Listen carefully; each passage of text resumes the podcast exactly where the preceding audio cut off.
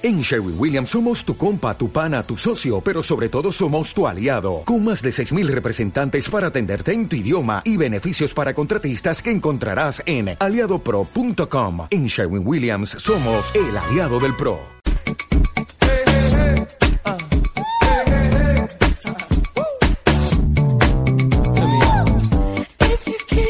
Estás escuchando Getafe.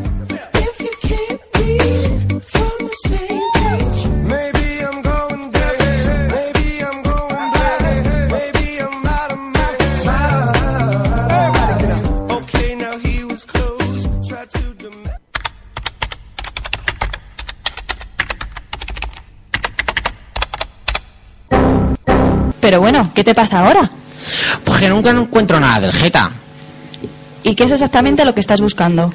Pues me gustaría saber si saldrá con un 4-2-3-1 o con un 4-3-3 el próximo partido. 4-2-3-1. ¿Y tú cómo estás tan segura? Muy fácil, lo dijeron el otro día en Hora Azulona. ¿En hora qué? Hora Azulona. Toda la información del Getafe en un programa de radio. ¡Mola! ¿Y eso dónde lo puedo escuchar? ¿Cuándo lo emiten? Pues todos los miércoles de 9 a 10 y media en Getafe Voz. Ah, genial. Pues no me lo pierdo. Van a flipar, listo de mi cuñado, que todo lo sabe del Geta.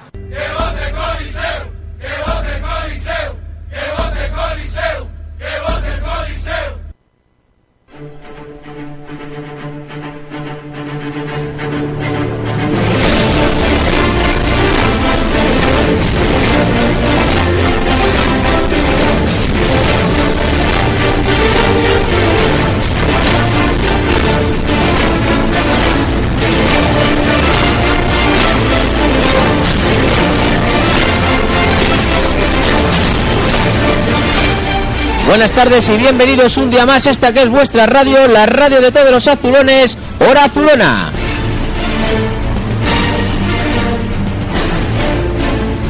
En el programa de hoy hablaremos de la derrota del domingo en el Colisón Alfonso Pérez ante el Granada, segundo de los tres cartuchos que tenemos para certificar la salvación y en el que el día de ayer dolorosísima derrota con abucheos de la afición algunas decisiones del míster. Ya sabéis que con toda la información del primer equipo vendrá detallada de la mano de Juan Carconcena Bacerrada.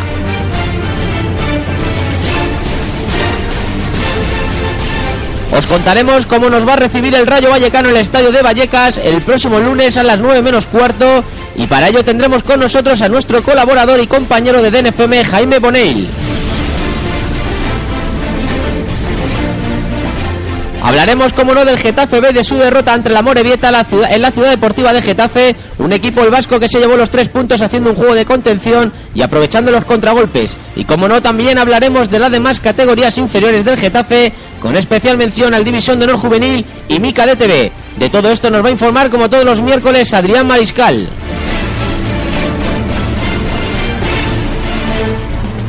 Tendremos nuestro trivial jeta de todas las semanas, daremos los nombres con sus respectivas puntuaciones y proporcionaremos las pistas del nuevo personaje, cosa o lugar que tenga que ver con el cuadro azulón.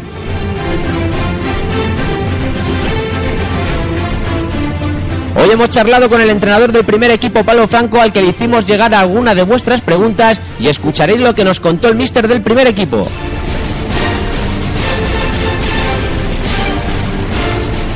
Contaremos con una compañera de los medios de comunicación como es Julia del Mar Cortezón, periodista del diario Marca. Es hablar de un referente dentro de la información del fútbol modesto de nuestra comunidad. Pocas personas dominan como ella las categorías inferiores y se conoce a los jóvenes que más opciones tienen de triunfar en nuestro fútbol. Ya sabéis cómo podéis opinar a través del a través con nosotros a través del teléfono del programa 91 228 5401, repito, 91 228 5401 a través del WhatsApp al número 601 093 983, repito, 601 093 983 a través de nuestra cuenta Twitter del programa arroba Hora Azulona con el hashtag Hora Azulona o en la página del Facebook del programa Hora Azulona, ya sabéis, vais al Facebook, dais al me gusta, ponéis Hora Azulona y lo que os dé la gana.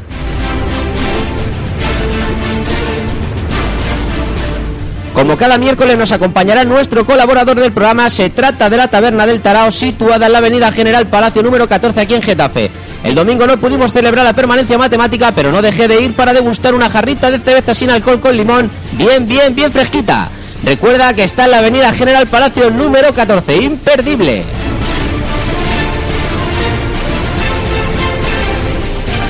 Después de toda la retaila que he soltado, comienza Hora Azulona.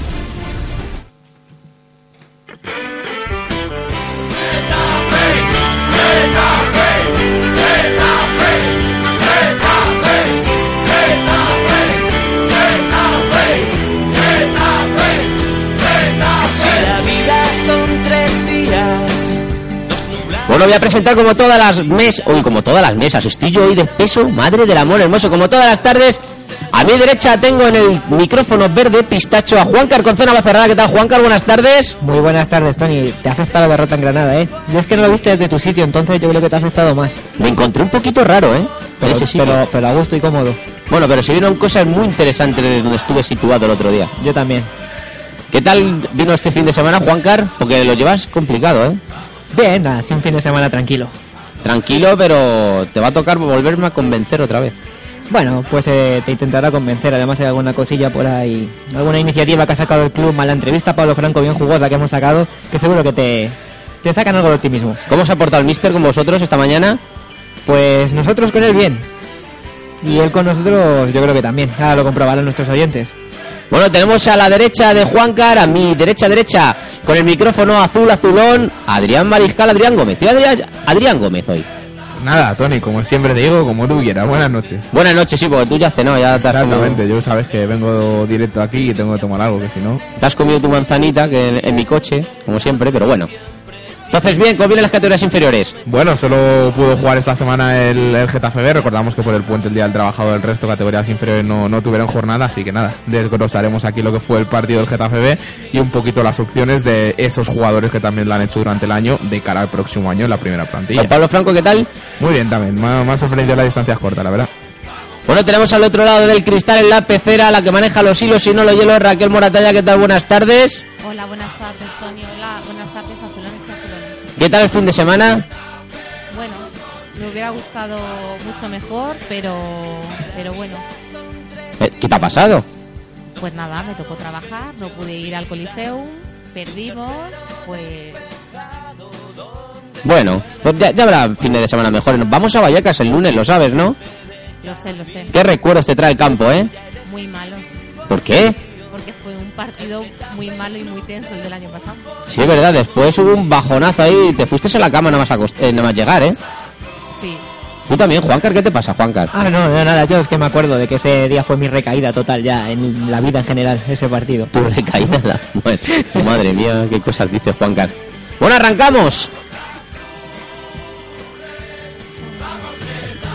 Does, what it is, what it isn't. Looking for a better way to get it better, but getting on the internet and checking here to get up. Push up and start walking. Little bit of humble, little bit of cautious. Somewhere between like Rocky and Casby. Swear to gang, nope, nope, y'all can't copy, yo. Rinconcito de Juancar, Trivial Jeta. ¿Qué tal, Juancar? ¿Cómo? Este, ¿Esta semana estuvo bien o no? Esta semana estuvo bien, por fin acertaron quién era tras dos trivials enteros. Acertaron que era nada más y nada menos que Miguel Ángel Moyá. Yo creo, sinceramente, yo creo que no es de lo ma- que más difícil hice. Pero bueno, ha costado dos semanas a que lo adivine la gente. Y bueno, no hay mucho. Bueno, el primer, la- el primer puesto que fue de Ferone 4 fue el primero que lo acertó. Y a raíz de ahí Javi Delicado y Dani 33-16 fueron los, los otros dos acertantes. Recordamos 10, 7 y 5 puntos, el resto 3. Y la clasificación queda así, Tony, ya parece que la igualdad se va, se va yendo. Javi Delicado con 79 puntos. Seguido de Dani 33-16 a 12, 67 puntos que tiene. Y luego ya a 13 puntos del segundo, Paco GTF que se está descolgando con 54 puntos. Es que lo estás, lo estás poniendo complicado, ¿eh? Bueno, lo estoy poniendo complicado, pero bueno, Javi Delicado está ahí acertando todas las semanas. Así que tan complicado no será. Bueno, esta le ha costado una semana más. Está la costado, está la costado y mira. Mira que me alegra ver esta, que hay mucho dato, mucho número, pero bueno, yo creo que es fácil. Tú las acabas de leer ahora mismo. Sí, pero no tengo ni idea, ¿eh? Mm, Bueno, yo creo que yo creo que es sencillo. Si quieres le doy a las tres primeras pistas si usted me da permiso. Dale, dale. Vamos con las tres primeras pistas que hay dos números y una palabra que son 1992, 17 y Dortmund. Repito, 1992, 17 y Dortmund. Y donde nos pueden mandar sus respuestas, lo que crean que sea, a nuestro Twitter, arroba hora con el hashtag trivialjeta, o también nos lo pueden mandar a nuestro Facebook. ¿Y que tenemos de, to- eh, de regalo, Tony? Pues nada más y nada menos que la camiseta del Getafe firmada por todos los jugadores. Me miras como diciendo, ¿para qué me preguntas, no? No, no, no. Si lo quieres decir, lo dices. Pues- Yo creo que los, los oyentes lo saben, pero por si acaso hay algún rezagado que se haya conectado hoy, Hay que recordarlo, si aquí hay alguno que sepa mucho del GTO no participado, pues aún tiene algún programa que otro para intentar escalar puestos. Me vas a tener que explicar cuando sepan quién es o qué es o qué es lo que es, que tenga que ver con el Getafe, qué tiene que ver Dortmund con el Getafe. Tiene algo que ver bastante. Encima es una pista bastante importante de lo que estamos buscando. Sí, como todas las que das tú, ¿no? Yo creo que está muy importante, lo comprobarás tarde o temprano. Bueno, bueno, yo no digo nada. Entonces que hemos hemos quedado que la pista es 1992 17 y Dortmund. y Dortmund. Vale, vale. Pues ya saben dónde tienen que mandarlo, ¿verdad? Exactamente. Bueno, pues vamos con el primer equipo.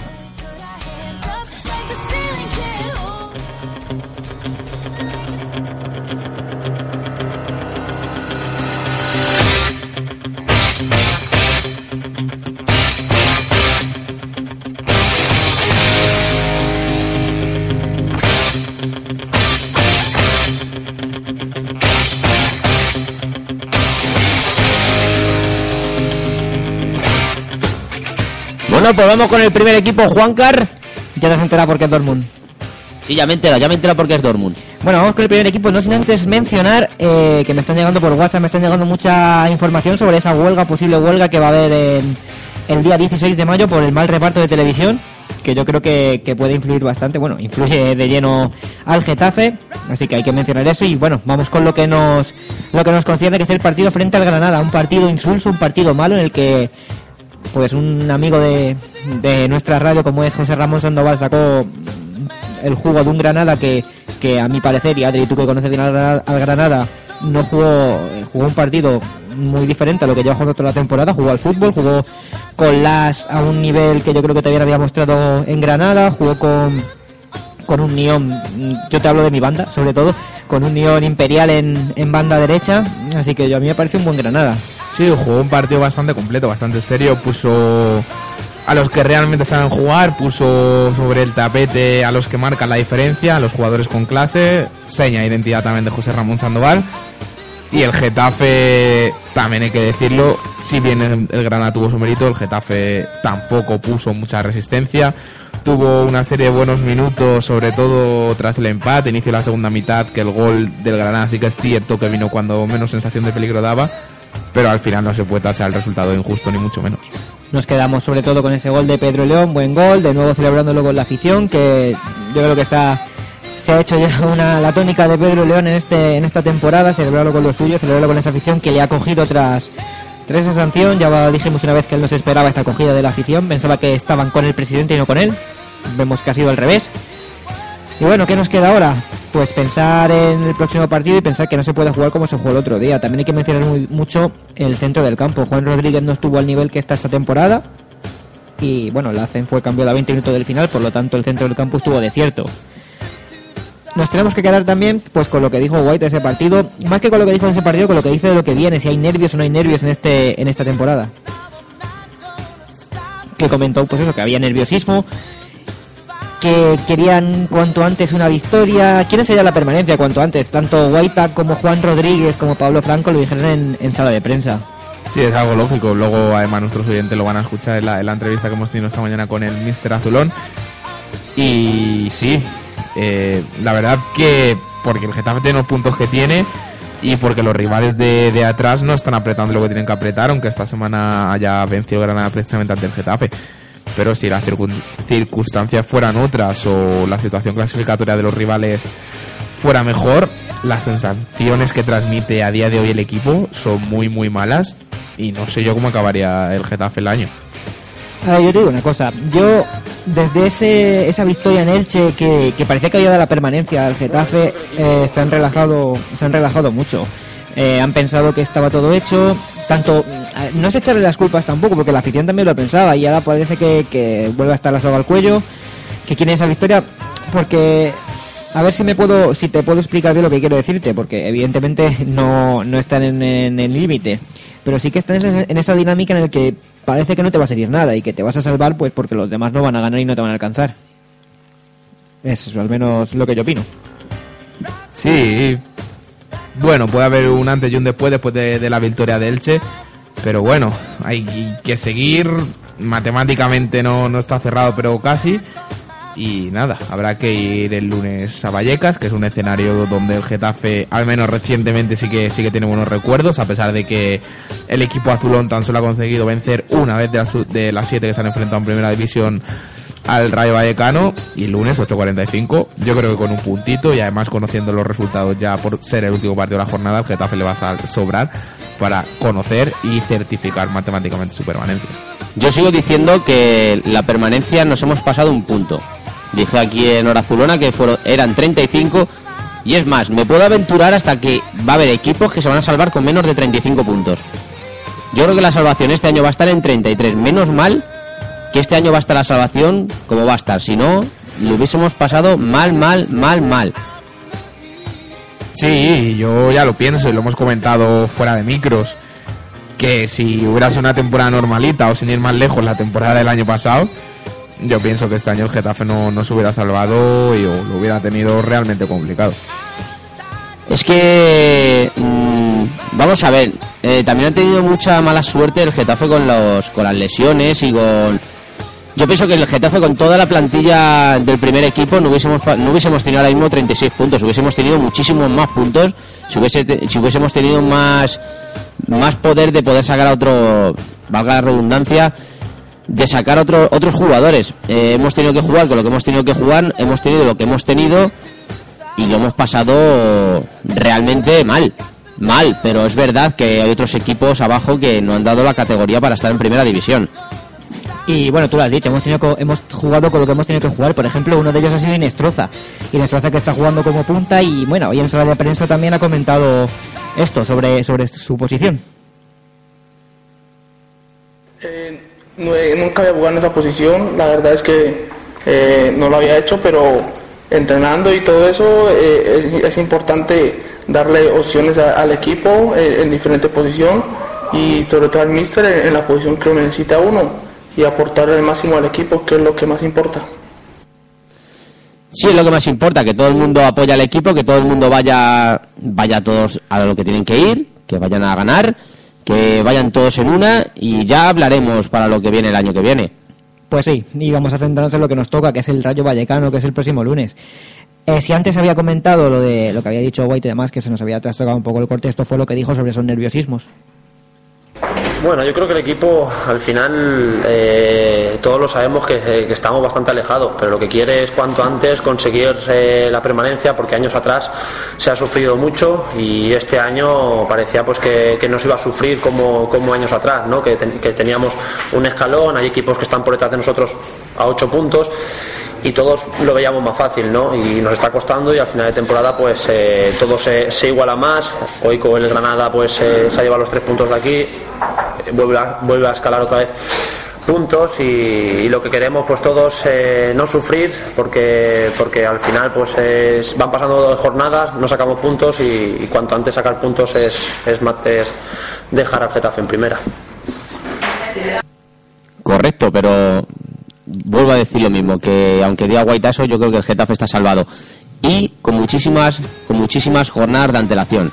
Sí, pero bueno, no te puedes dejar llevar tampoco. Tienes que dar una imagen. Es que si está salvado.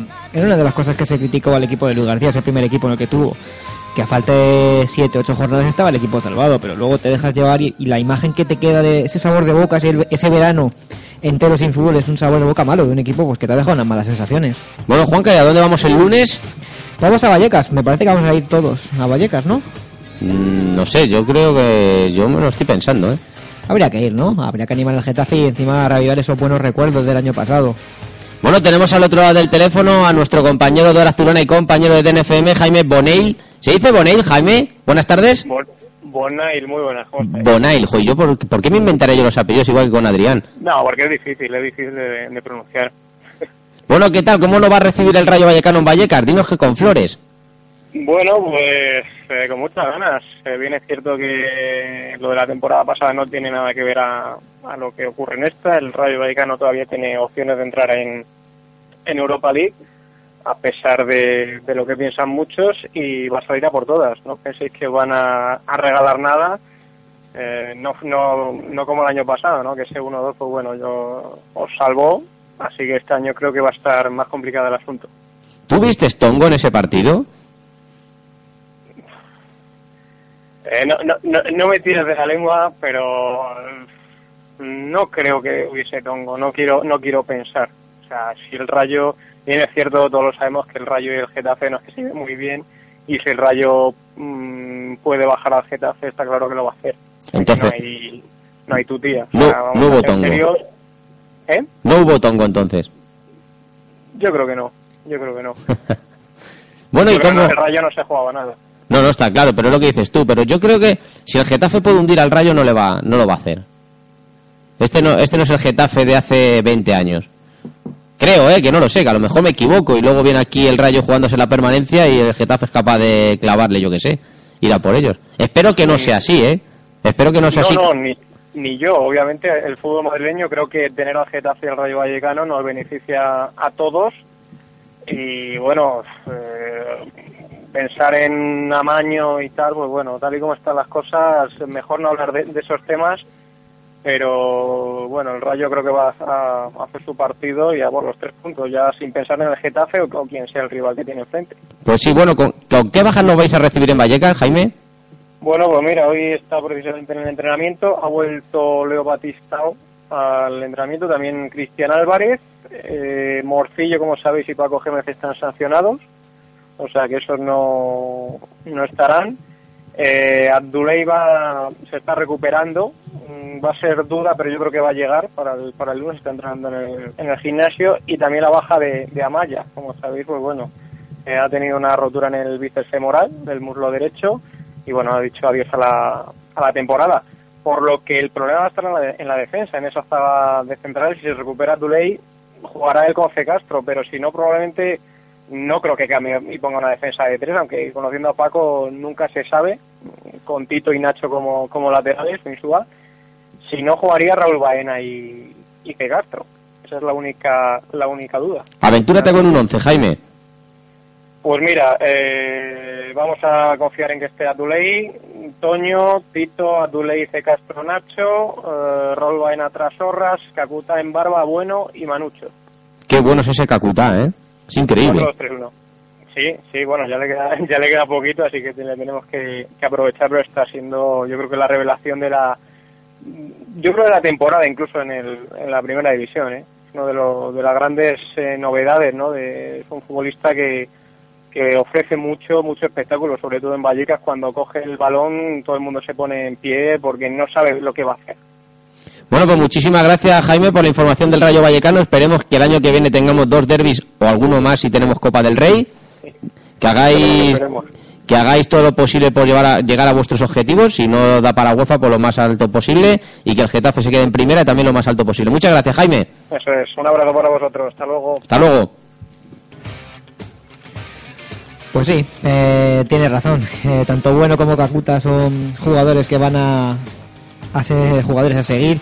Recuerdo a Kakuta en ese, europeo sub-21 con Griezmann que, quitó, bueno, quitó, no es la palabra, pero sí que le ganó la final a España, ese europeo sub-21. Y bueno que está en un estado de forma increíble, aunque sí que es cierto que lleva unos partidos sin anotar, pero bueno, es el máximo goleador nacional. Así que habrá que tenerlo en cuenta. Y también hay que tener en cuenta al gran Fedor. Miku Fedor. Cierto. También estará Miku, un viejo conocido de, de Getafe que. mm, Bueno, no, no me, no voy a decir nada porque luego pasa lo que pasa, pero yo creo que va a marcar. ¿Pero por qué va a marcar Miku? No sé, también dije lo mismo de Negredo, que, no lleva- que llevaba solo un gol en Liga, no marcó, y dije lo mismo de Fernando Torres y también pasó. Mira, te digo una cosa, si Miku, si Miku marca un gol al Getafe, no voy a decir que me voy a teñir el pelo porque es posible, pero si Miku marca un gol al Getafe y se besa el escudo, me rapo la cabeza. Hombre, yo creo que tendrías que irte a por él en vez de eso, ¿no? No, me rapo la cabeza. Es que no creo, no creo que se bese el escudo del Rayo.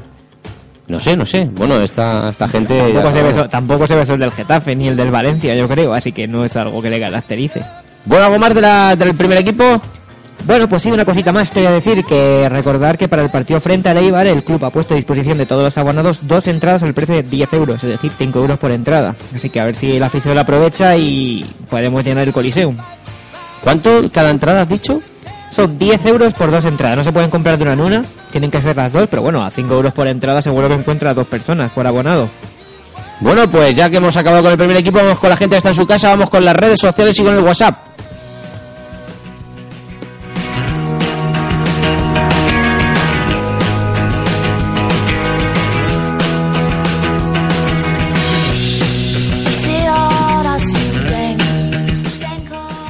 Raquel, WhatsApp. Eh, sí, WhatsApp, voy. Nos dice Miguel Ángel, nuestro Miguel Ángel. Em, Yo no soy tan optimista como vosotros. Creo que necesitamos dos puntos más. Lo que no quiero llegar es a la última jornada en el Bernabéu, Hombre, eso no queremos llegar a la última jornada del Bernabéu ninguno. Que no termina con posibilidades matemáticas de descenso. No me apetece vivir el sufrimiento del año pasado en Vallecas. Eh, Miguel Ángel, si llegamos, si llegamos a la última jornada al Bernabéu, mira que yo quiero mucho al Getafe, pero me parece que no vas a sufrir. Y no lo digo por la parte buena, sino lo digo por la parte mala. No vas a sufrir mucho, la muerte va a ser muy rápida. También nos dice con respecto a lo del otro día, yo hacía tiempo que no salía tan cabreado del Coliseum como el domingo. Con el empate ante el Granada estaríamos ya, ya salvados. Incluso la segunda parte empezó bien y estaba para ganar. Una gran cagada la derrota. ¿Qué opinas de la posibilidad de que el partido pudiera estar comprado? Naldo cedido, eh, Naldo cedido del Unidese, propiedad de Quique Piná. Bueno, a eso no voy a re- responder, ya te he dicho antes mis sensaciones, no creo que es muy, muy rebuscado, pero se voy a comentar que puede haber una, una serie de resultados que hagan que el Getafe juegue el lunes ya salvado matemáticamente. ¿Tú estás seguro que es matemático? Si el Depor pierde y el Granada pierde o no gana, me parece, el Getafe está salvado matemáticamente. Pero tú, pero tú estás, tú estás contando con que el Almería le quiten los tres puntos. Si no, no. Eso no lo sé, pero yo he leído he leído eso y me ha parecido, según mis cuentas, soy de letras, también te digo, sí, yo- yo creo que el Getafe sería salvado ya Se puede salvar matemáticamente, yo creo, ¿eh? No lo sé, yo ahí difiero contigo. Bueno, ante la duda vamos a ganar. Vale, vale. Más WhatsApp. Pone, soy pesimista sobre el partido de Vallecas, tal y como están ambos equipos, no pueden pasar por encima. Nos pueden pasar por encima. La final será contra el Eibar. ¿Pero lo firman o no lo firman? El nombre, no firman nada. Es Miguel Ángel. Ah, que es Miguel Ángel todavía. Todo Joder, esto es Miguel Ángel, es Miguel mía. Ángel. Qué retaila. ¿Qué más? Y hay algo más por aquí. Venga, dale. Hay algo más. Nos dice Fede, el otro día vi a Juancar haciendo fotos en el Coliseum. ¿Trabaja para el club Hora Azulona o para otro medio? Gracias y buen trabajo. Responde Juancar. Trabajo para Hora Azulona y para el Gol de Madrid. Muy bien, Juancar, muy bien respondido. ¿Qué más? Nos dice el anticontra, hola, soy un rumano en China y compito en Champions. El dinero es lo de menos. Y Pepe nos dice, ¿cómo no te voy a querer? ¿Cómo no te voy a querer? Te he visto jugar en Europa y en segunda vez. Qué grande Pepe, ¿eh? No es el del Madrid, ¿no? No, no, el del Madrid, no. El del Madrid canta de otra cosa. ¿Algo más? Nada más. Pues vamos con los tuiteros, Adrián. Pues vamos con los tuiteros que hay por aquí, muchos asiduos, muchos de los nuestros. Líder del Trivial Geta, hasta aquí Javi Delicado 81, que dice que si sacamos en Vallecas un empate será un milagro. Eh, pero a esto, Javi Villa 81, otro de nuestros asiduos, dice que nos traemos los tres puntos. Pero a esto, otro de nuestros asiduos, Paco GTF, dice que con las ganas que tienen nos van a intentar meter 12-0 y si no y si nos bajan se corren del placer. Una cosa es intentarle, otra poder. Ya nos quisieron bajar el año pasado y no pudieron, y no había tongo seguro. Porque si ha- ha- había una especie de tongo, se esfumó rápidamente. Adri, que son las nueve y media de la tarde. Pero habla de rápido y demás, porque Kakuta corre mucho. Exactamente. Sí, sí. También aparece por aquí Gambitero85 que dice que en Vallecas nos salvamos, que creo que nos traemos un punto. Y Teresa Azulona, arroba MTSS25, que dice que no ganamos, no ganamos en Vallecas. No tenemos equipo y ellos están muy acertados y además quieren Europa. Chema Hernández también dice que puntuaremos por desidia vallecana.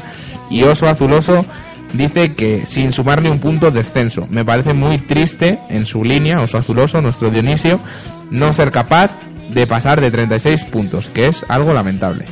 Eh, estoy leyendo aquí la clasificación que estoy con Tony. Granada 28 puntos, a 8 de nosotros. Si empat, si no gana, ya no nos alcanza. Deportiva de Coruña a 6 puntos. Si pierde, no nos alcanza porque tenemos el golaveras ganado. O sea que podemos ir el lunes a jugar tú y yo. Si pierde el Depor y el Pode- Granada. podemos ir, es decir que... Yo ya dejé. Yo dejé un currículum el otro día en el club. Y yo. ¿Algo más? Nada más, que sigan enviándole a Juanca sus respuestas del Trivial Geta con el hashtag Trivial Geta, que de momento no sé si no han intentado adivinarlo o que no saben muy bien por dónde va Juancar, que también lo envíen al Facebook, arroba Horazulona, y por supuesto que le envíen sus WhatsApps a Raquel, que se los lee encantada al 601-093-983.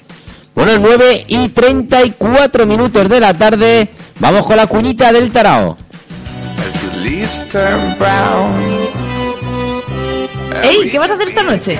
Aún no tengo planes, ¿por? Porque me han hablado muy bien de la taberna del Tarao, aquí en Getafe, de su especialidad de pulpa a la gallega y huevo de oca que están de vicio. Vale, ¿dónde quieres que quedemos? Pues nos vemos allí, en la avenida General Palacios 14, en el mismo centro de Getafe. Guay, ¿has reservado mesa? Pues no, pero ahora mismo llamamos. Apunta el número 626-174-923. Estupendo, qué bien vamos a cenar. La verdad es que sí, además que el trato al cliente lo cuidan mucho. Pues nos vemos esta noche en la taberna del Tarao.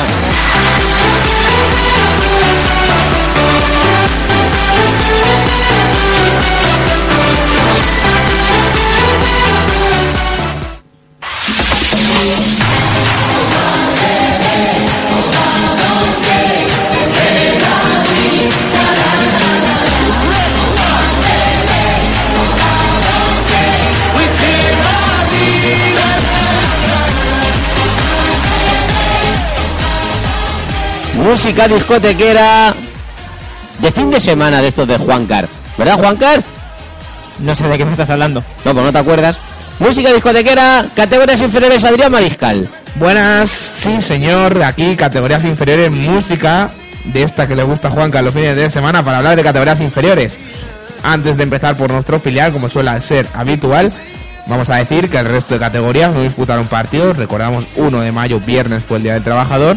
Así que solo podemos hablar precisamente de ese partido que se disputó viernes 4 de la tarde en la Ciudad Deportiva, en el que estuvisteis tú y Juan Cartón precisamente en ese Getafe B 0, la Morevieta 1.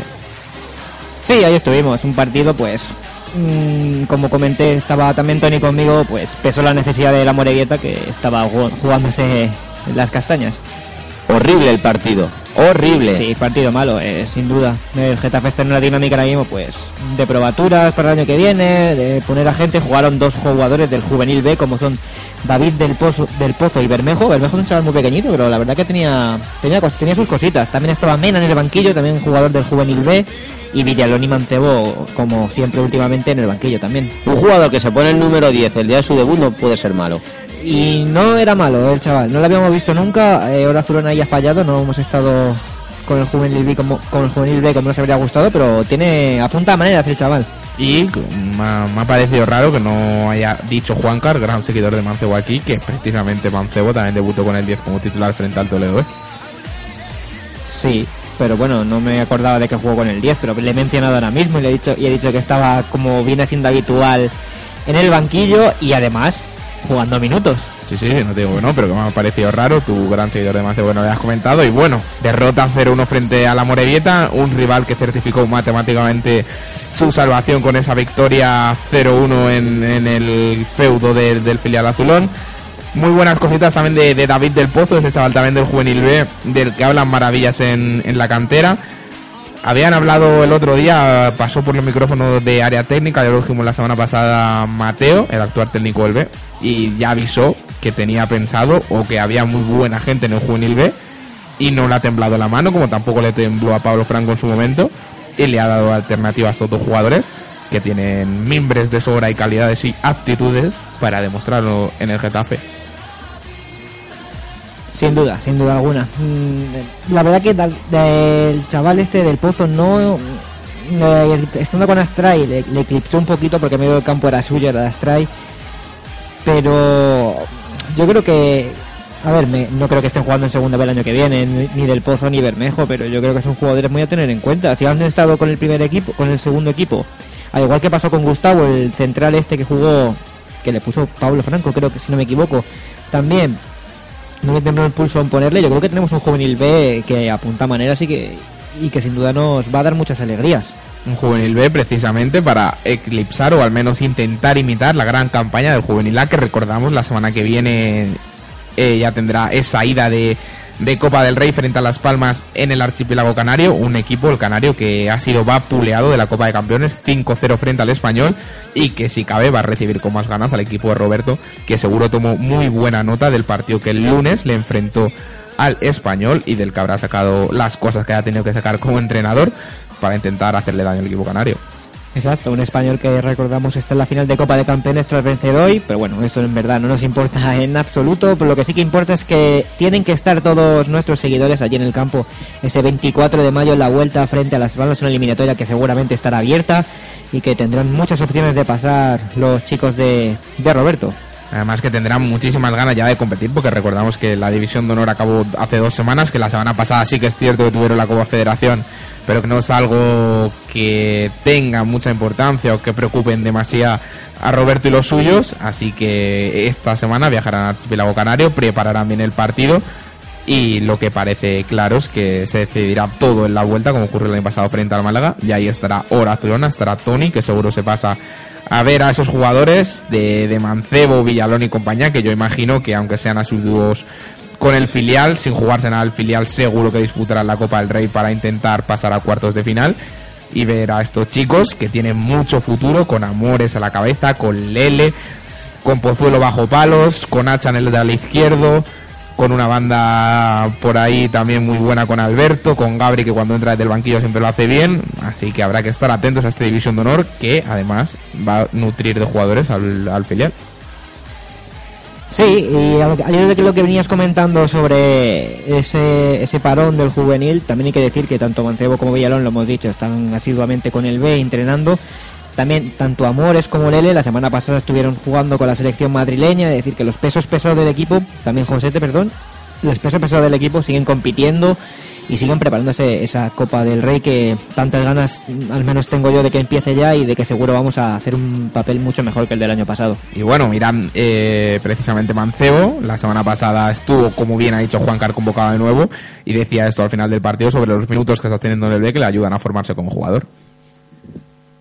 Sí, eh, contento por haber podido disfrutar otra vez de minutos, por haber podido salir al campo otra vez en Segunda División B y bueno, ojalá, ojalá siga, siga así y acabe con ellos. Sí, este hombre debutó en Segunda División B, debutó el otro día contra la Morevieta, tuvo pocos minutos, Juan Carlos no tuvo muchos minutos tampoco, pero se le vieron cositas a Mancebo.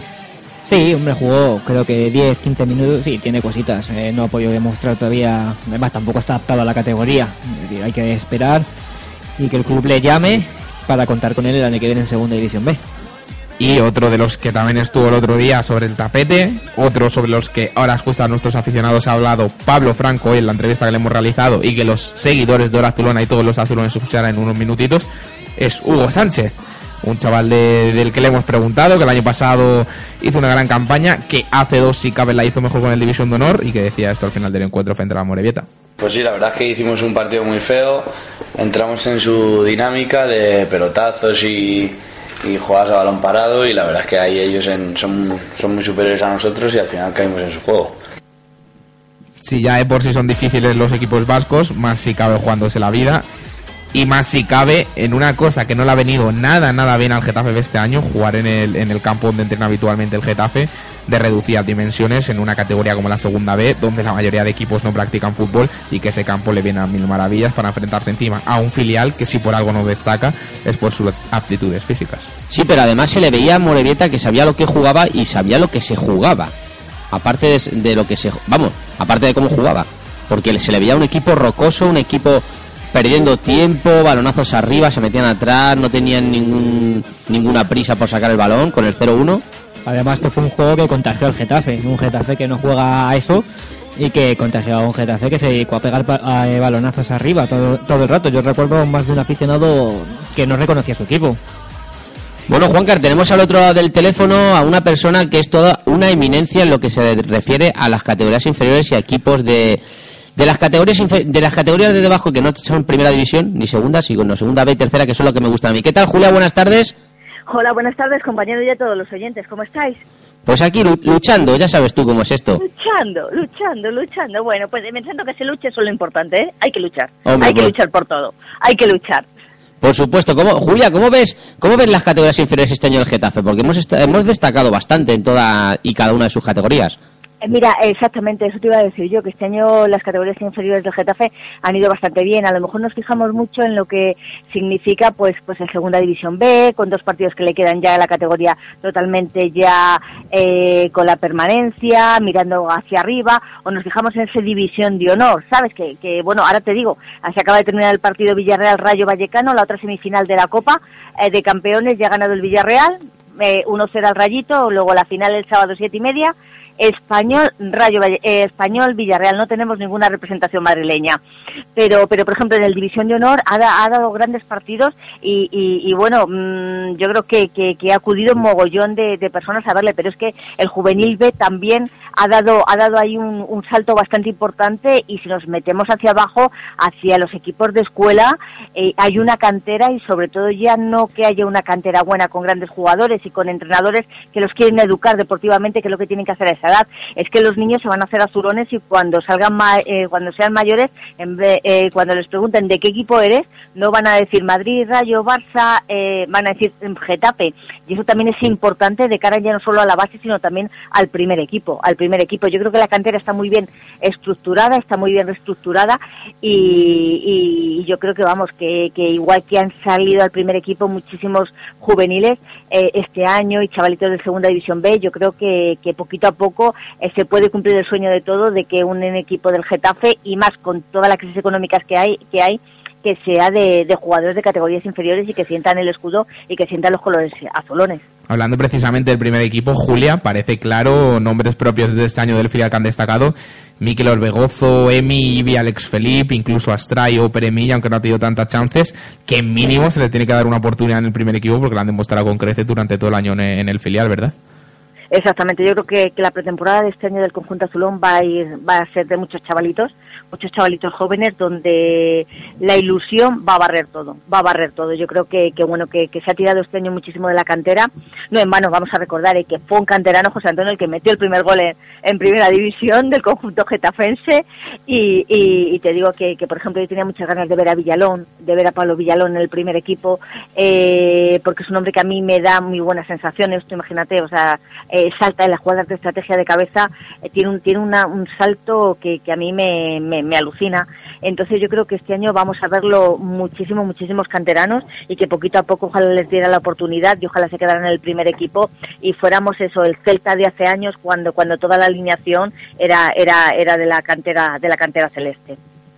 Muy buenas, Julia. Yo te quería preguntar, yo soy de aquí de esta mesa del División de Honor a Muerte, ¿qué posibilidades le ves al Getafe, al División de Honor, para avanzar en esta Copa del Rey? Uf, pues mira, eh, el nivel es muy alto, ¿eh? El nivel es, es bastante bastante alto. Ya el español este año no, no le había tenido la oportunidad de ver, lo he podido ver por Real Madrid Televisión esta tarde y me ha parecido que es un equipo como, como todos los pericos. La cantera perica también es muy buena y se trabaja, se trabaja muy bien.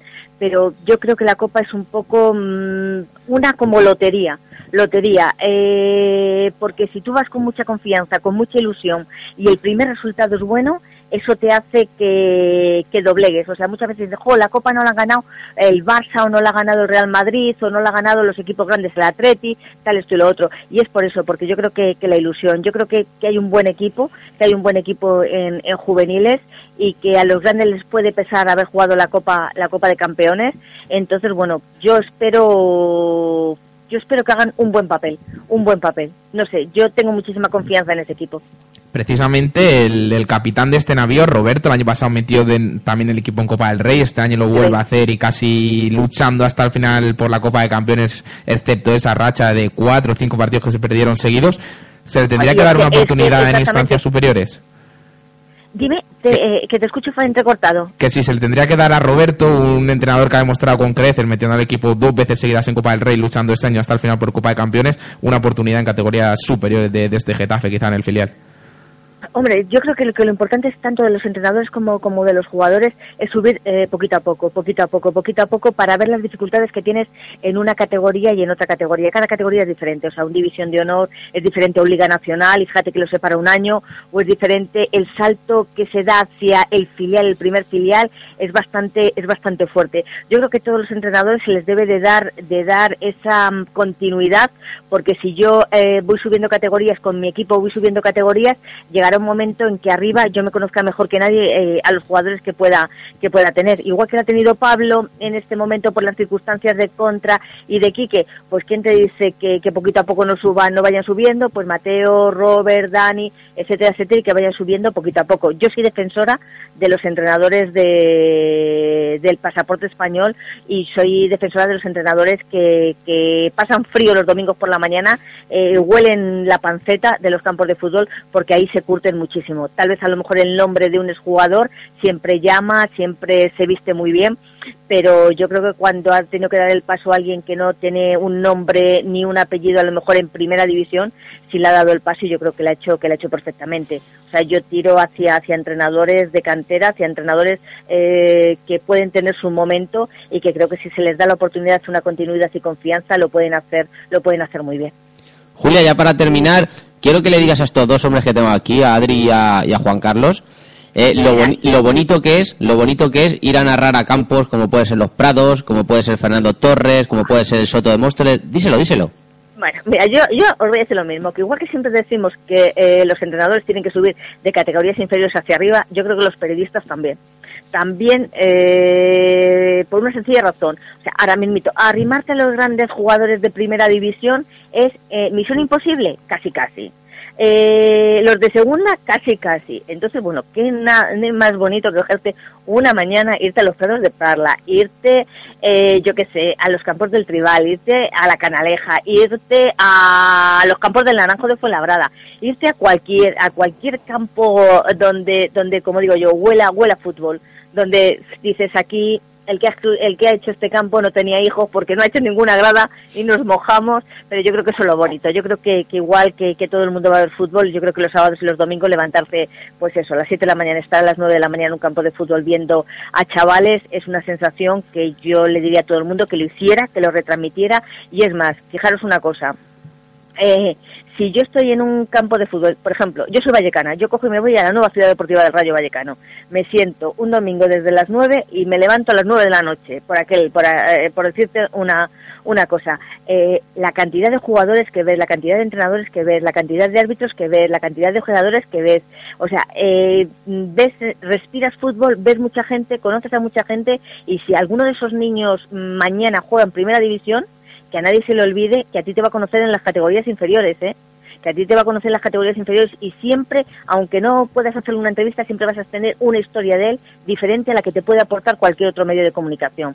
Y yo creo que, que es eso, que es lo más importante porque a nosotros nos enriquece ver sobre todo cómo crece un chaval es lo mejor y lo más bonito que te puede que te puede pasar. Y luego ya si lo ves en la selección, ya dices, mira, me uf, sabes, el, el bajón que te da de felicidad es, vamos, absoluto y bestial. Por eso yo os animo, iros a los campos, esos campos que nadie los conoce, que cuando dices los nombres te dicen, ¿eh? Municipal de Santana, es donde está Fuencarral, ¿eh? ¿eh? ¿Qué es eso? ¿Sabes? Esos campos que nadie los conoce, ir porque desde, desde luego ahí salen grandísimos y grandísimos jugadores.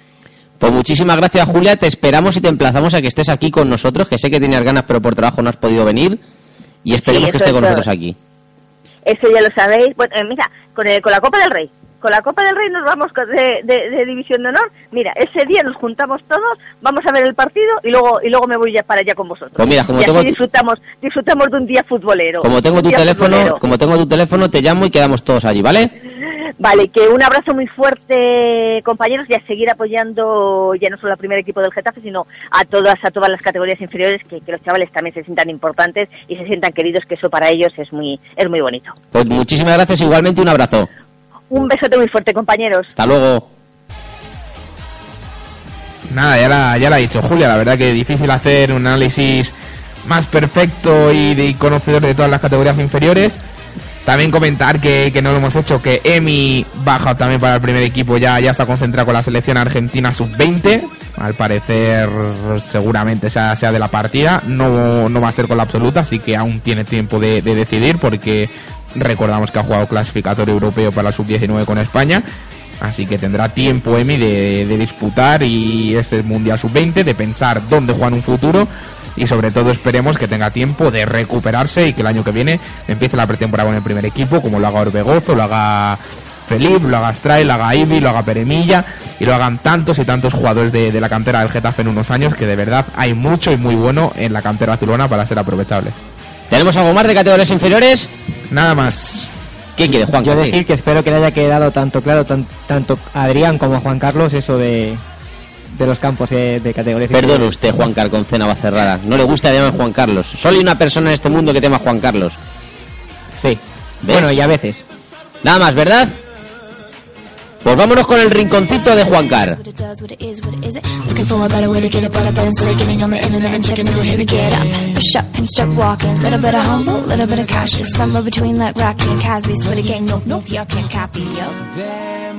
Juancar, rinconcito tuyo, Trivial Jet. Al final le robo el nombre. Al Trivial Jet le llamo rinconcito de Juancar. Bueno, podemos eh, mirar ofertas para el año que viene. Mientras que Meano nos dé permiso, esto sigue siendo Trivial Jeta. Bueno, EMEA está siempre con nosotros. Vamos a con esas tres pistas que tocan ahora, que es lo que nos concierne, que son 1998, Castilla-La Mancha y que no es un jugador. Repito, 1998, Castilla-La Mancha y que no es un jugador. Que además, unido a 1992, 17 y Dortmund, pues nos da la respuesta y la solución. Y ahora me voy a mojar yo. Si con las otras tres pistas que dan saben lo que es, tiene premio directo. El primero que lo sepa tiene premio directo. Una camiseta de oro azulona. De esas que le gusta a Oso Azuloso. Pues ahí lo llevas, Oso Azuloso. Concursa. Que lo haga esta semana, con las nueve pistas, tiene una camiseta de, de oro azulona. Porque es que es complicado, no, lo siguiente, ya te lo digo yo. Bueno, pues vamos a decir dónde nos pueden enviar sus respuestas a Twitter, arroba hora azulona con el hashtag trivialjeta o a nuestro Facebook dándole primero al me gusta y se pueden llevar esa camiseta firmada por todos los jugadores o esta vez, día excepcional, día de Antonio Zambrano, se llevarán la camiseta de la azulona el primero que acierte y estará presente en el micrófono donde estaba sentado el otro día Antonio Fuentes. Oye, te voy a decir una cosa. A ti no te gusta te llamen Juan Carlos, pero a mí Antonio tampoco, ¿eh? Bueno, pues ojo por ojo. Bueno, vale, vale. Ya estamos en paz. Te ha escuchado Antonio, ya lo sabe. Vale. ¿Algo más? Nada más. Bueno, pues 9.53 de la noche, porque aunque no hayamos cenado de, no- de la noche, vamos con la cuñita de Angelman. El síndrome de Angelman es una enfermedad neurogenética de las denominadas raras. En España hay alrededor de 200 personas diagnosticadas. Si quieres colaborar con la investigación de este síndrome, trae tu viejo móvil, muy importante, con su batería a Getafe. Calle Valdemorillo, número 20, bajo. Cualquier día de la semana o déjalo en nuestro buzón. Danos cobertura con tu viejo móvil.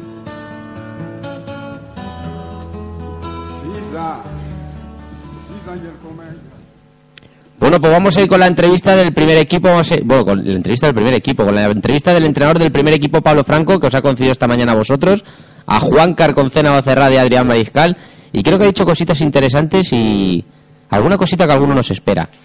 ¿Verdad, Juancar? Sí, alguna cosita que alguno nos espera. Hemos sido buenos con él, así que no creo que se enfaden con nosotros. Bueno, pues vamos con la entrevista. Lo primero, Pablo, muchas gracias por, por dedicarnos tu tiempo a ti y al club. Muchas gracias a vosotros. La primera pregunta es cómo está Pablo Franco, cómo se encuentra. Bien, con mucho ánimo, con mucha fuerza, con mucha energía, siendo positivo, porque la situación que tenemos, aunque nos gustaría ya haber solventado y certificado el objetivo de la temporada, la permanencia, sigue siendo eh, relativamente cómoda y lo que sí queremos es esta semana que no pase ya ni una jornada más sin hacerlo. ¿Y el equipo cómo se encuentra?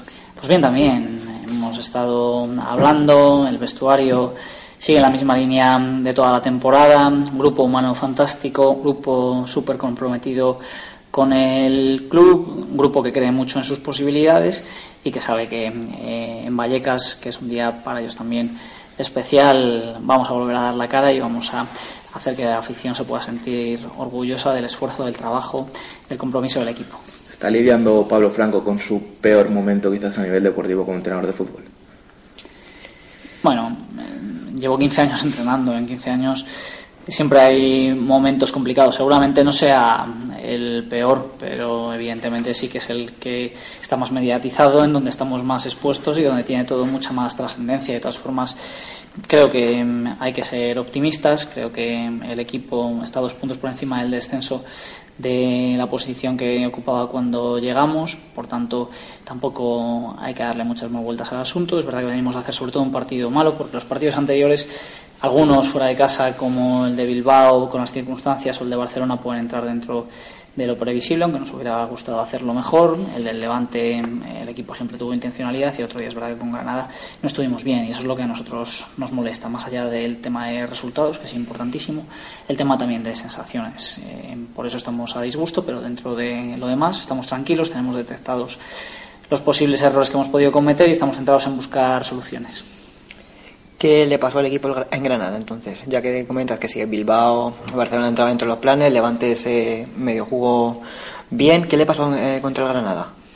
No, quizás no tuvimos ese punto de concentración eh, de intensidad y sobre todo de organización. El equipo estuvo más partido de la cuenta, hubo mucha distancia entre líneas, eh, a nivel de organización defensiva no interpretamos bien las situaciones de presión.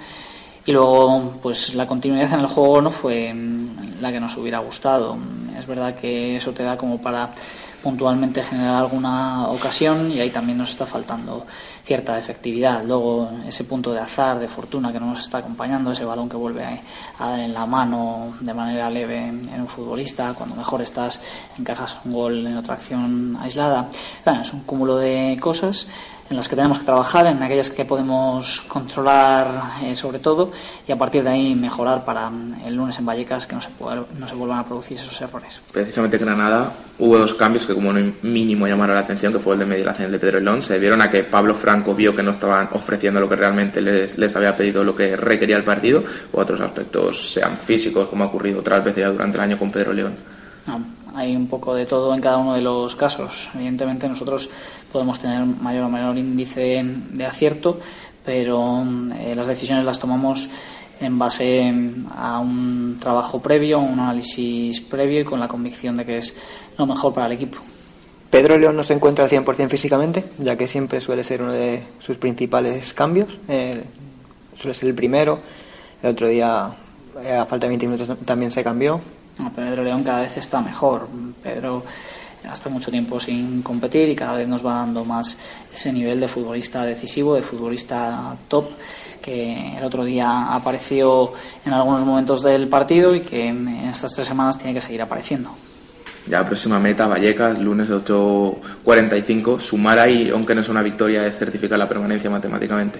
Matemáticamente, si no ganamos el partido, eh, no podemos decir, aunque es verdad que para el lunes sabremos los resultados del resto de equipos y ya podremos echar esa cuenta de si el empate es suficiente. Nosotros mm, creo que tenemos que ir a ganar porque si necesitamos un punto la mejor forma de conseguirlo es apostando por conseguir los tres.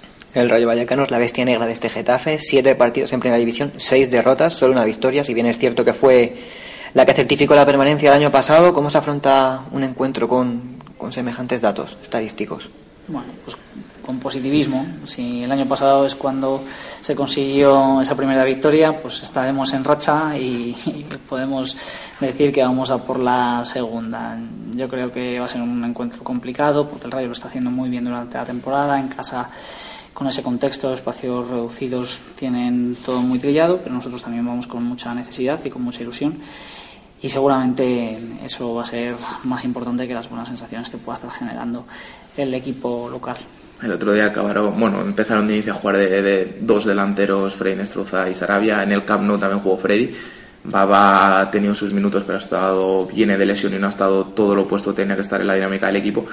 ¿Ha planificado bien el Getafe la temporada a tiempo vista contándose con Álvaro Vázquez como delantero centro? Ah, esa es una pregunta que a mí no me corresponde. A mí me corresponde, dentro de las posibilidades que tengo dentro de la plantilla, el buscar soluciones e intentar sacar rendimiento. Seguimos hablando de delanteros. La solución puede pasar por el delantero que marcó más goles en el año pasado, como Hugo Sánchez, ya que va a arrastrar problemas todo el año y es el único delantero que tiene en plantilla, ya que Orbegozo no, no le pueden subir. Bueno, nosotros estamos subiendo a los chicos del B que entendemos que han dado mayor rendimiento este año, no el año pasado, y esos son los que están viniendo con nosotros y los que están compitiendo, disfrutando de minutos y haciéndolo muy bien y ayudando al equipo. está, está, en mente de Pablo Franco ¿Cabe la posibilidad de que suba Hugo? Nosotros tenemos en cuenta a todos los futbolistas que hay en el filial. Precisamente, ya dejando a Hugo, ha mencionado Juan Car, otro compañero, es Miquel Orbegozo. ¿Qué pasa exactamente con Miquel? Porque se decía que si subía no podía jugar, ahora que el Getafe B ya está fuera de toda opción de playoff, hace varias jornadas que, que está en tierra de nadie, sí que parecía que podía ser el momento y, y no te- acaba de tener esos minutos. No, no puede jugar con el primer equipo por algún no, tipo de cosa. no puede jugar porque la licencia no se puede tramitar al ser mayor de 23 años y estar en este momento de la temporada, no se puede hacer ficha de profesional y no podemos contar con él. Precisamente en, el B tú los has tenido jugadores muy importantes como Emi, Ibi, Vigaray, etcétera, etcétera. ¿Pasa por ellos el futuro de este Getafe con la delicada situación financiera que está viviendo el club? Bueno, ojalá la situación financiera vaya mejorando, pero también ojalá el club pueda seguir apostando por la cantera. Hay chicos que lo están haciendo muy bien, que han dado el callo cuando se les ha requerido al principio para ayudar al equipo cuando está inmerso en la Copa del Rey sobre todo y ahora están teniendo continuidad en la competición liguera y yo creo que eh, sería justo el poder apostar por por lo menos alguno de ellos. ¿Trastoca los planes de Pablo Franco la marcha de, de Emi al Mundial? Bueno, de momento era un futbolista que con nosotros estaba participando. Ahora mismo en la situación en la que estamos, cualquier baja es sensible. ¿Y tiene alguien en mente para sustituirle? Sí, sí tenemos futbolistas en mente. Hoy han vuelto a subir Peremilla y hasta ahí entrenar y durante la semana seguirán subiendo más chicos. Hablando también ya de nombres propios del B, uno de ellos es Carlos Vigaray, titular muy indiscutible en las últimas jornadas contigo. Si bien es cierto que contigo precisamente también el filial no, no terminaba de ser indiscutible en las primeras jornadas de, segunda división B en el grupo segundo, ¿qué cambio le ha visto a, a Carlos Vigaray para pasar de, de ser un jugador más de plantilla de, del filial a ser un titular indiscutible en las últimas fechas con el primer equipo?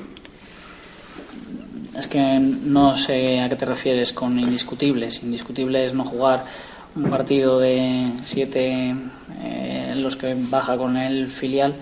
Yo creo que puedes eh, entenderlo de una manera diferente a la que lo entendemos nosotros. A Carlos siempre lo hemos tenido en cuenta en el filial y a Carlos se le está teniendo en cuenta ahora en el primer equipo. Está rindiendo muy bien. Entendemos que es una de las soluciones que podemos eh, adoptar para buscar ganar partidos y a partir de ahí el chaval lo está haciendo yo creo que de manera increíble y es uno de esos futbolistas que tengo clarísimo que va a tener futuro en el club. Precisamente como tú, como usted comenta, va a tener futuro en el club, pero acaba contrato en junio. ¿Usted le renovaría? No es una decisión tampoco que me competa a mí. Yo evidentemente estoy tirando de él, estoy utilizando y eso habla muy bien de lo que pienso de él como futbolista. Otro nombre propio, propio también que le convocó usted con el primer equipo contra Levante es, es Villalón. Ha, eh, ha tenido ya, bueno, entrenamientos asiduos con el primer equipo, con el, con el B también ha debutado ya, ha tenido sus minutos incluso como titular. Es otra de, de las bazas que puede jugar el Getafe, otro nombre propio que tiene que tener en cuenta el club de aquí al futuro. Ojalá. Pablo es un chico muy predispuesto, le conocimos en pretemporada, en cuanto le vimos eh, apostamos por él, intentamos mover hilos para que el club hiciera todo lo posible para que mm, entrenara con asiduidad con el filial, ha venido algún día ahora con el primer equipo, la convocatoria a la que te refieres, yo creo que es un premio para él, para su trayectoria, para su calidad futbolística y su- para mm, su comportamiento y su compromiso con el club, porque eh, lo ha demostrado no solo con el filial o con el primer equipo donde nosotros le hemos tratado, sino con el juvenil A, siendo su capitán y siendo su máximo goleador. Hablamos ahora de la portería, hablamos de Jonah. Empezó, bueno, debutó con el- en primera división cuando Guaita estaba lesionado. Guaita volvió de la lesión y seguía siendo titular ya que sus actuaciones no eran malas. Hemos estado en entrenamientos, no parece que, que Jonah esté destacando a la baja. ¿Qué pasó para que, para que perdiese ese puesto de titular? Bueno, pues seguramente si dices que Jonah no está destacando a la baja, imagino que Guaita y Jordi Codina tampoco lo estarán haciendo. Tenemos tres porteros y a partir de ahí decidimos y ponemos al que creemos que nos va a dar más rendimiento. Si el caso de que se certifique la permanencia matemática en Vallecas, quedando dos partidos, Eibar y el último en el Santiago Bernabéu tendrían dos partidos precisamente esos ot- otros dos porteros que comentas, Jonah y, y Codina modo de despedida. No lo hemos planteado, no te puedo decir ahora mismo. Primero eh, tienen que producirse todas esas situaciones que comentas. Primero hay que ganar en Vallecas, que es lo que deseamos, y a partir de ahí empezaremos a reflexionar del futuro. Volvemos a- atrás a los cambios que hemos comentado antes de Lacen y Pedro León, que fueron, no les gustó aparte de la afición. ¿Piensas que esa misma está, está con usted? ¿Se siente respal- respaldado por la afición? No te puedo decir, la afición es un número muy grande. A mí lo que te puedo comentar es que me han tratado siempre con respeto y con cariño. A partir de ahí, que la afición pueda estar más o menos contenta, pues eh, lo puedo entender en función del momento que se viva. Seguramente hace tres semanas estarían muy contentos y ahora mismo pues estarán con ese punto de incertidumbre y estarán descontentos y más con el último partido que vinieron el otro día en casa. ¿Cree que realmente se está valorando la situación que le ha tocado vivir a Pablo Franco? Es decir, la situación no, no la idónea para llegar, eh, se va a, Barcelona con 11 jugadores disponibles de campo, se compite en muchísimos otros campos, se gana en Elche, se certifica casi la permanencia a falta de cinco jornadas a pesar de las últimas seis fechas malas. ¿Se está siendo justo con Pablo Franco? es que no estoy al tanto de si conmigo se está impartiendo justicia o no se está impartiendo justicia. Yo estoy al tanto del trabajo que tenemos que hacer. Como te decía antes, entiendo que la situación no está al límite. Evidentemente, nos gustaría que fuera mejor y somos ambiciosos y aspiramos a más. Pero te insisto en que el equipo está mejor que cuando le cogimos y que se le saca dos puntos más al descenso a falta nada más de tres jornadas, son seis puntos prácticamente. La cosa está ahí. Evidentemente queremos hacerlo por nuestros méritos y por nuestros medios. A partir de ahí, si se valora lo que hay o deja de haber o si se imparte justicia, es otra de las situaciones que a mí no me corresponde eh, valorar. Yo tengo que estar centrado en mi trabajo, en hacer una gran semana de entrenamiento, en tener al grupo contento, convencido de sus posibilidades y en ir a Vallecas a ganar el partido. Y en el caso de certificar la permanencia, ¿le gustaría, bueno, imagino que sí que, le ofrece la, renovación? ¿Crees que se va a seguir contando con Pablo Franco en el caso de consiga salvar el equipo, que parece lo más probable? No lo sé, eh, no hemos hablado con el club, el club nos dijo que a final de temporada cuando decidieran que este viaje se acabara, pues nos comunicaría algo. Es verdad que en su día nos hablaron también de la posibilidad de continuar en el club de una manera o de otra, pero es un tema que todavía no se ha tocado y creo que además no se debe tocar hasta que por lo menos eh, o esté de- el objetivo conseguido o que se acabe la temporada y tampoco es una cosa que me preocupe ni me desgaste. Has comentado que podía seguir de una manera o de otra. ¿Cabe la posibilidad de que Pablo Franco vuelva a ser entrenador del Getafe B entonces? Bueno, si el club eh, estima esa posibilidad, la habrá. A partir de ahí luego nosotros la valoraremos y veremos si es óptima para nuestro futuro o no. La figura de Casquero, una vez subes al primer equipo, ha tenido que ser muy importante como segundo entrenador de un, de un jugador, sobre todo en vestuarios, que conoce la dinámica de, de un equipo y más ahora mismo en esta situación que Casquero se las ha visto de todos los colores para comprender el porqué del vestuario y sobre todo para ayudarte a ti. No, desde luego la figura de Javi es importantísima por todo aquello que tú comentas. Es un hombre de club, es un hombre que conocía este contexto competitivo, el fútbol de élite, es eh, un futbolista que además conocía el vestuario porque tiene eh, compañeros que están todavía aquí dentro en activo y a partir de ahí nos ayuda mucho con su toma de decisión, con sus opiniones y con su trabajo, porque además a todo eso une una gran capacidad y yo le auguro un futuro muy bueno como entrenador. ¿Le gustaría seguir trabajando, ahora que no, no lo está haciendo con, con Mateo, con el caso de su segundo, que está trabajando en el primer equipo, en el caso de que continúes trabajando en el Getafe? Ah, Mateo es un tipo espectacular y otro tipo con una preparación grandísima y la verdad es que hemos disfrutado mucho trabajando en el filial. Sé que ahora él tampoco está pasando uno de los mejores momentos de la temporada, que sé que la circunstancia del primer equipo les afecta en demasía a ellos, porque también lo hemos sufrido nosotros durante la temporada y es complicado trabajar eh, con, esa, con esos pocos medios y recursos humanos futbolísticos pero mm, tiene que acabar bien la temporada, tiene que disfrutar y en el futuro pues encantadísimo de seguir teniendo esa relación con él, eh, que no solo es profesional, sino ya también personal y amistad. Mm, Usted se fue relativamente pronto para, para mirar objetivos en el Getafe pero ¿piensa que tenía mimbres o que el vestuario creían que se podía meterse entre, en esos playoffs de ascenso a segunda división?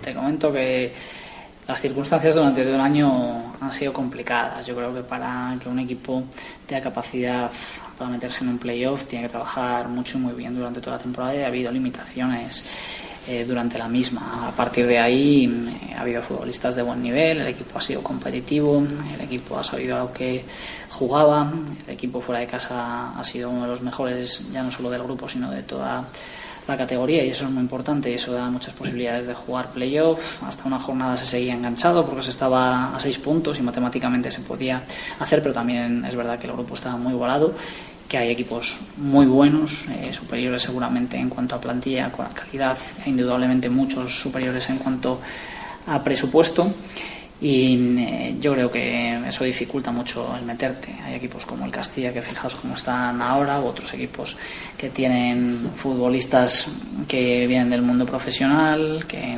ganan mucho dinero, que tienen esa responsabilidad y que tienen esa experiencia y que tampoco van a conseguir meterse finalmente en ese playoff. Yo creo que era un objetivo ambicioso, complicado y eh, pues al final, por desgracia, no se va a poder conseguir. Se sabe ya, si hablando de SB, que antes lo hemos comentado, que este año no podía subir Miquel, si el año que viene ya si 100% va, va como mínimo a hacer la pretemporada Miquel Obregozo con el primer equipo. Creo que han hablado con él y que están valorando su continuidad en el club, pero también imagino que el chico tendrá otras ofertas porque ha hecho una grandísima temporada y a partir de ahí las partes tendrán que ponerse de acuerdo. Ya para ir terminando, Pablo, te agradecemos tu tiempo y al club que nos ha dejado entrevistarte estos minutos. Una, un mensaje a, la afición que, que, seguro está deseosa de certificar esa permanencia y os apoyará en Vallecas. Bueno, pues lo primero, como siempre, agradecerle su comportamiento y su apoyo. Y lo segundo, sobre todo, alentarles a que tengan ellos también esa energía, esa fuerza, que tengan esa convicción y esa creencia en el equipo el compromiso no se ha perdido, que es verdad que a lo mejor no estamos tan finos en estas últimas semanas, pero que eh, estamos todos con muchísimas ganas de revertir esa situación y de certificar por méritos propios esa permanencia esta semana, si puede ser.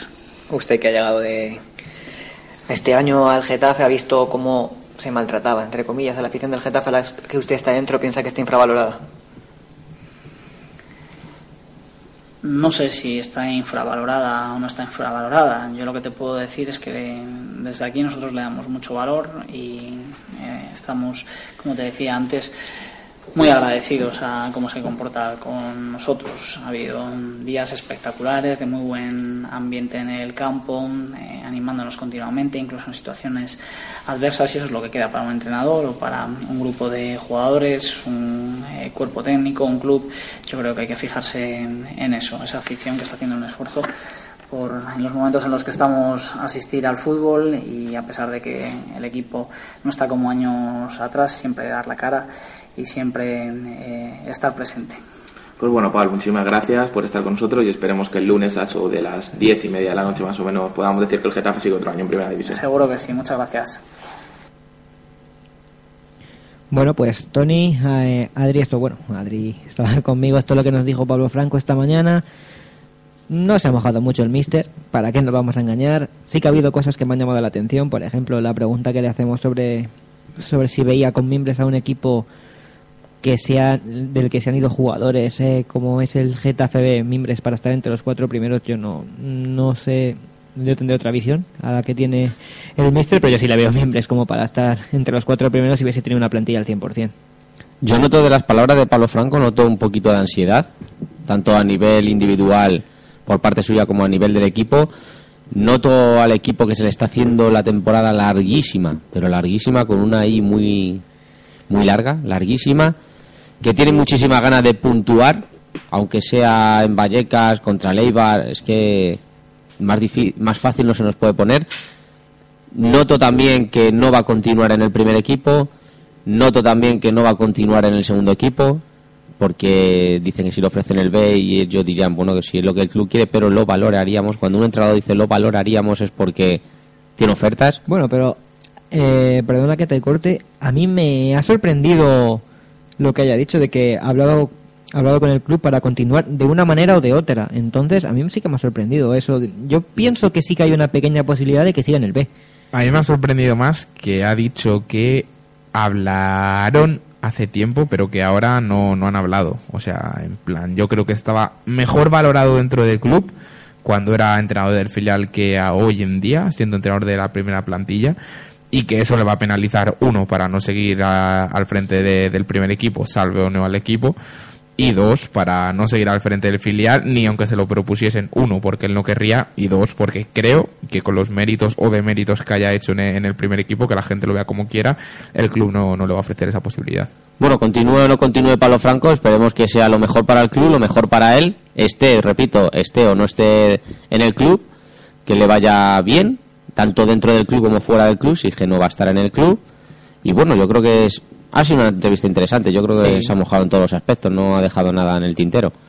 Sin duda, eh, la verdad que encima un tipo muy cercano, cuando nos ha visto, pues nos ha preguntado por el programa y demás, así que a muerte con él estos tres partidos y si está la temporada que viene, pues a muerte con él los 38. Así que eso no, no hay ninguna duda. Bueno, pues vámonos con las redes sociales, con el WhatsApp y con el Twitter del programa, para ver qué han opinado los tuiteros y los whatsapperos de la entrevista de Pablo Franco.